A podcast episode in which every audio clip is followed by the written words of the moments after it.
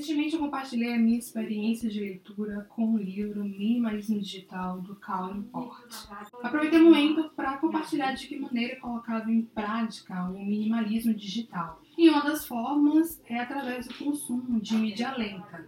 Eu falei que eu não consumia mais notícia, informação é, no ritmo frenético das redes sociais. E algumas pessoas se interessaram em saber um pouco mais de como é esse meu processo de consumo de mídia lenta, quais são as ferramentas que eu utilizo, enfim, como é que acontece isso, né? Antes de falar sobre os feeds, antes de apresentar as ferramentas, eu gostaria de comentar sobre dois assuntos que são assuntos bastante contemporâneos e eu acredito que você já ouviu falar. Um assunto é o burnout e o outro assunto é o fono.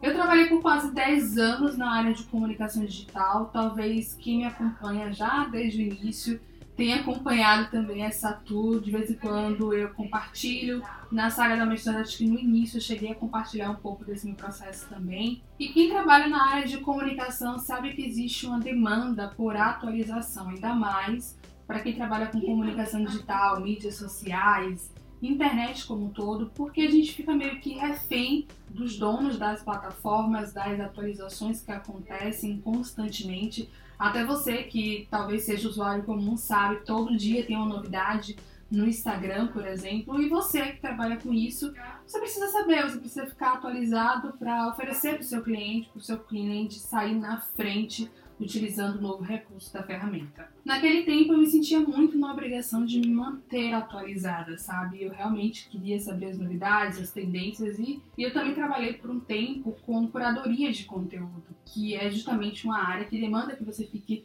ligada nas notícias, né? Rastreie alguns conteúdos, alguns trends, justamente para gerar conteúdo para o seu cliente. Mas aí chegou um momento que eu comecei a sentir que essa não era a minha vibe, que essa realmente, que esse realmente não era o meu ritmo, e eu estava fazendo um esforço imenso para entrar na onda. Você sabe quando você faz um esforço para ser o que você não é, para seguir o ritmo que não é seu, isso te desgasta fisicamente e emocionalmente. E desde 2017, eu acho que como muita gente também sabe que eu venho passando por uma transição de carreira, foi aí que iniciou a saga da mestranda, é, como um dos principais conteúdos do meu projeto. E esse processo de transição também faz parte de algo maior, que é uma busca por uma vida melhor, por um cotidiano melhor, uma rotina mais adequada com o meu ritmo, com o meu jeito de ser.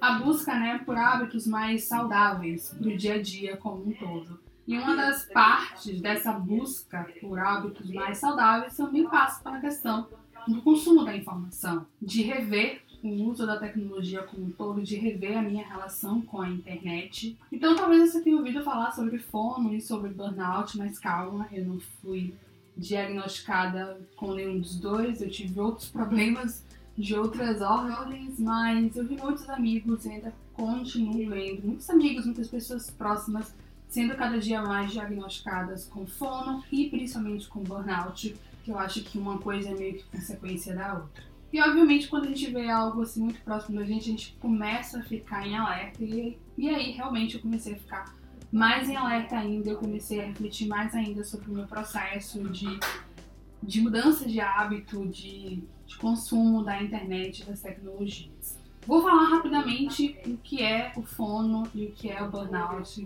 mas eu já digo que se por acaso você se identificar, não hesite em procurar ajuda, ajuda especializada, não fique só aqui nesse vídeo, muito menos apenas na internet. Procure realmente alguém, uma terapia, um psicólogo, um terapeuta para conversar e saber realmente o que é que você tem. Fono é o fear of miss out. Geralmente traduzido como medo de perder alguma coisa, é aquela sensação de que a gente não consegue ficar de fora eu comentei sobre isso também quando eu falei sobre o minimalismo digital, né? Que a gente vive em uma sociedade de excessos, mas, mas também uma sociedade de escassez. Sempre falta alguma coisa. A gente não quer ficar de fora das tendências, a gente não quer ficar de fora das novidades, a gente não quer perder as informações. E isso tudo gera justamente o fono, esse medo, essa ansiedade exagerada para que não perca nada. Tá? Então você fica a todo momento, inclusive, checando o celular, checando as redes sociais para poder saciar essa necessidade de saber o que está acontecendo.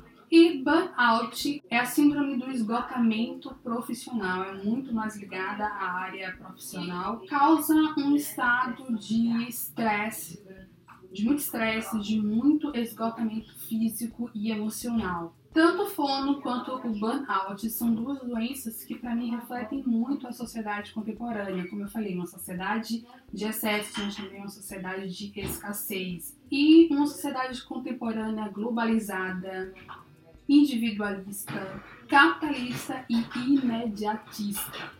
Algumas maneiras de contornar situações como essa, de chegar a um estado tão grave que venha desenvolver alguma dessas síndromes, são buscar informação, informação de qualidade, tá? Formar uma rede de solidariedade então, e buscar autocuidado. Sempre lembrar de cuidar da gente, de cuidar, de ter também um olhar empático, um olhar compassivo com a gente mesmo. Cal Newport, o autor de Minimalismo Digital, diz o seguinte o Manifesto da Mídia Lenta defende que uma era na qual a economia da atenção digital empurra cada vez mais o clickbait em nossa direção e fragmenta nosso foco em pedaços emocionalmente carregados, a resposta correta é tornar-se atento ao consumo das mídias. Pensando em abraçar a mídia lenta para o consumo de informação de qualidade e pensando também no autocuidado de respeitar o meu ritmo, hoje eu utilizo uma ferramenta para fazer a minha curadoria de conteúdo e assino duas newsletters para ficar informada diariamente com o conteúdo que eu considero de qualidade. Feedly é um aplicativo agregador de notícias. Na página inicial do Feedly encontramos a mensagem Adeus sobrecarga de informações. Acompanhe os tópicos e tendências de que você gosta sem sobrecarga. No aplicativo é possível adicionar sites para acompanhar as atualizações criar pastas para categorizar os sites por temas, marcar as notícias como favoritas ou para ler depois, enviar o conteúdo para alguém por e-mail ou compartilhar direto na sua rede social. Existe uma seção chamada Today, onde o aplicativo agrupa as principais notícias do dia conforme as visualizações. O aplicativo tem diversas outras funções interessantes, além de a versão paga. Vou deixar o link na caixa de informações para que você possa conferir tudo. News Canal Meio. Considero o Canal Meio o meu jornal diário. Sabe aquele hábito antigo que as pessoas tinham de receber o jornal em casa e geralmente ler as principais notícias logo de manhã cedo enquanto tomo café? Então, é, é mais ou menos isso que eu faço é, sendo assinante do Meio. Na página inicial do Meio tem o seguinte: o Meio é uma newsletter, sai segunda a sexta-feira e chega de manhã cedo ao seu e-mail. A leitura demora menos de 8 minutos e todas as notícias essenciais do dia estão ali, concisas, da política ao que estreia no Netflix. Também existe uma versão premium e com ela você recebe uma news especial aos sábados e tem acesso a outras funções dentro do site. Uma outra news é a Anexo, tudo que importa logo de manhã.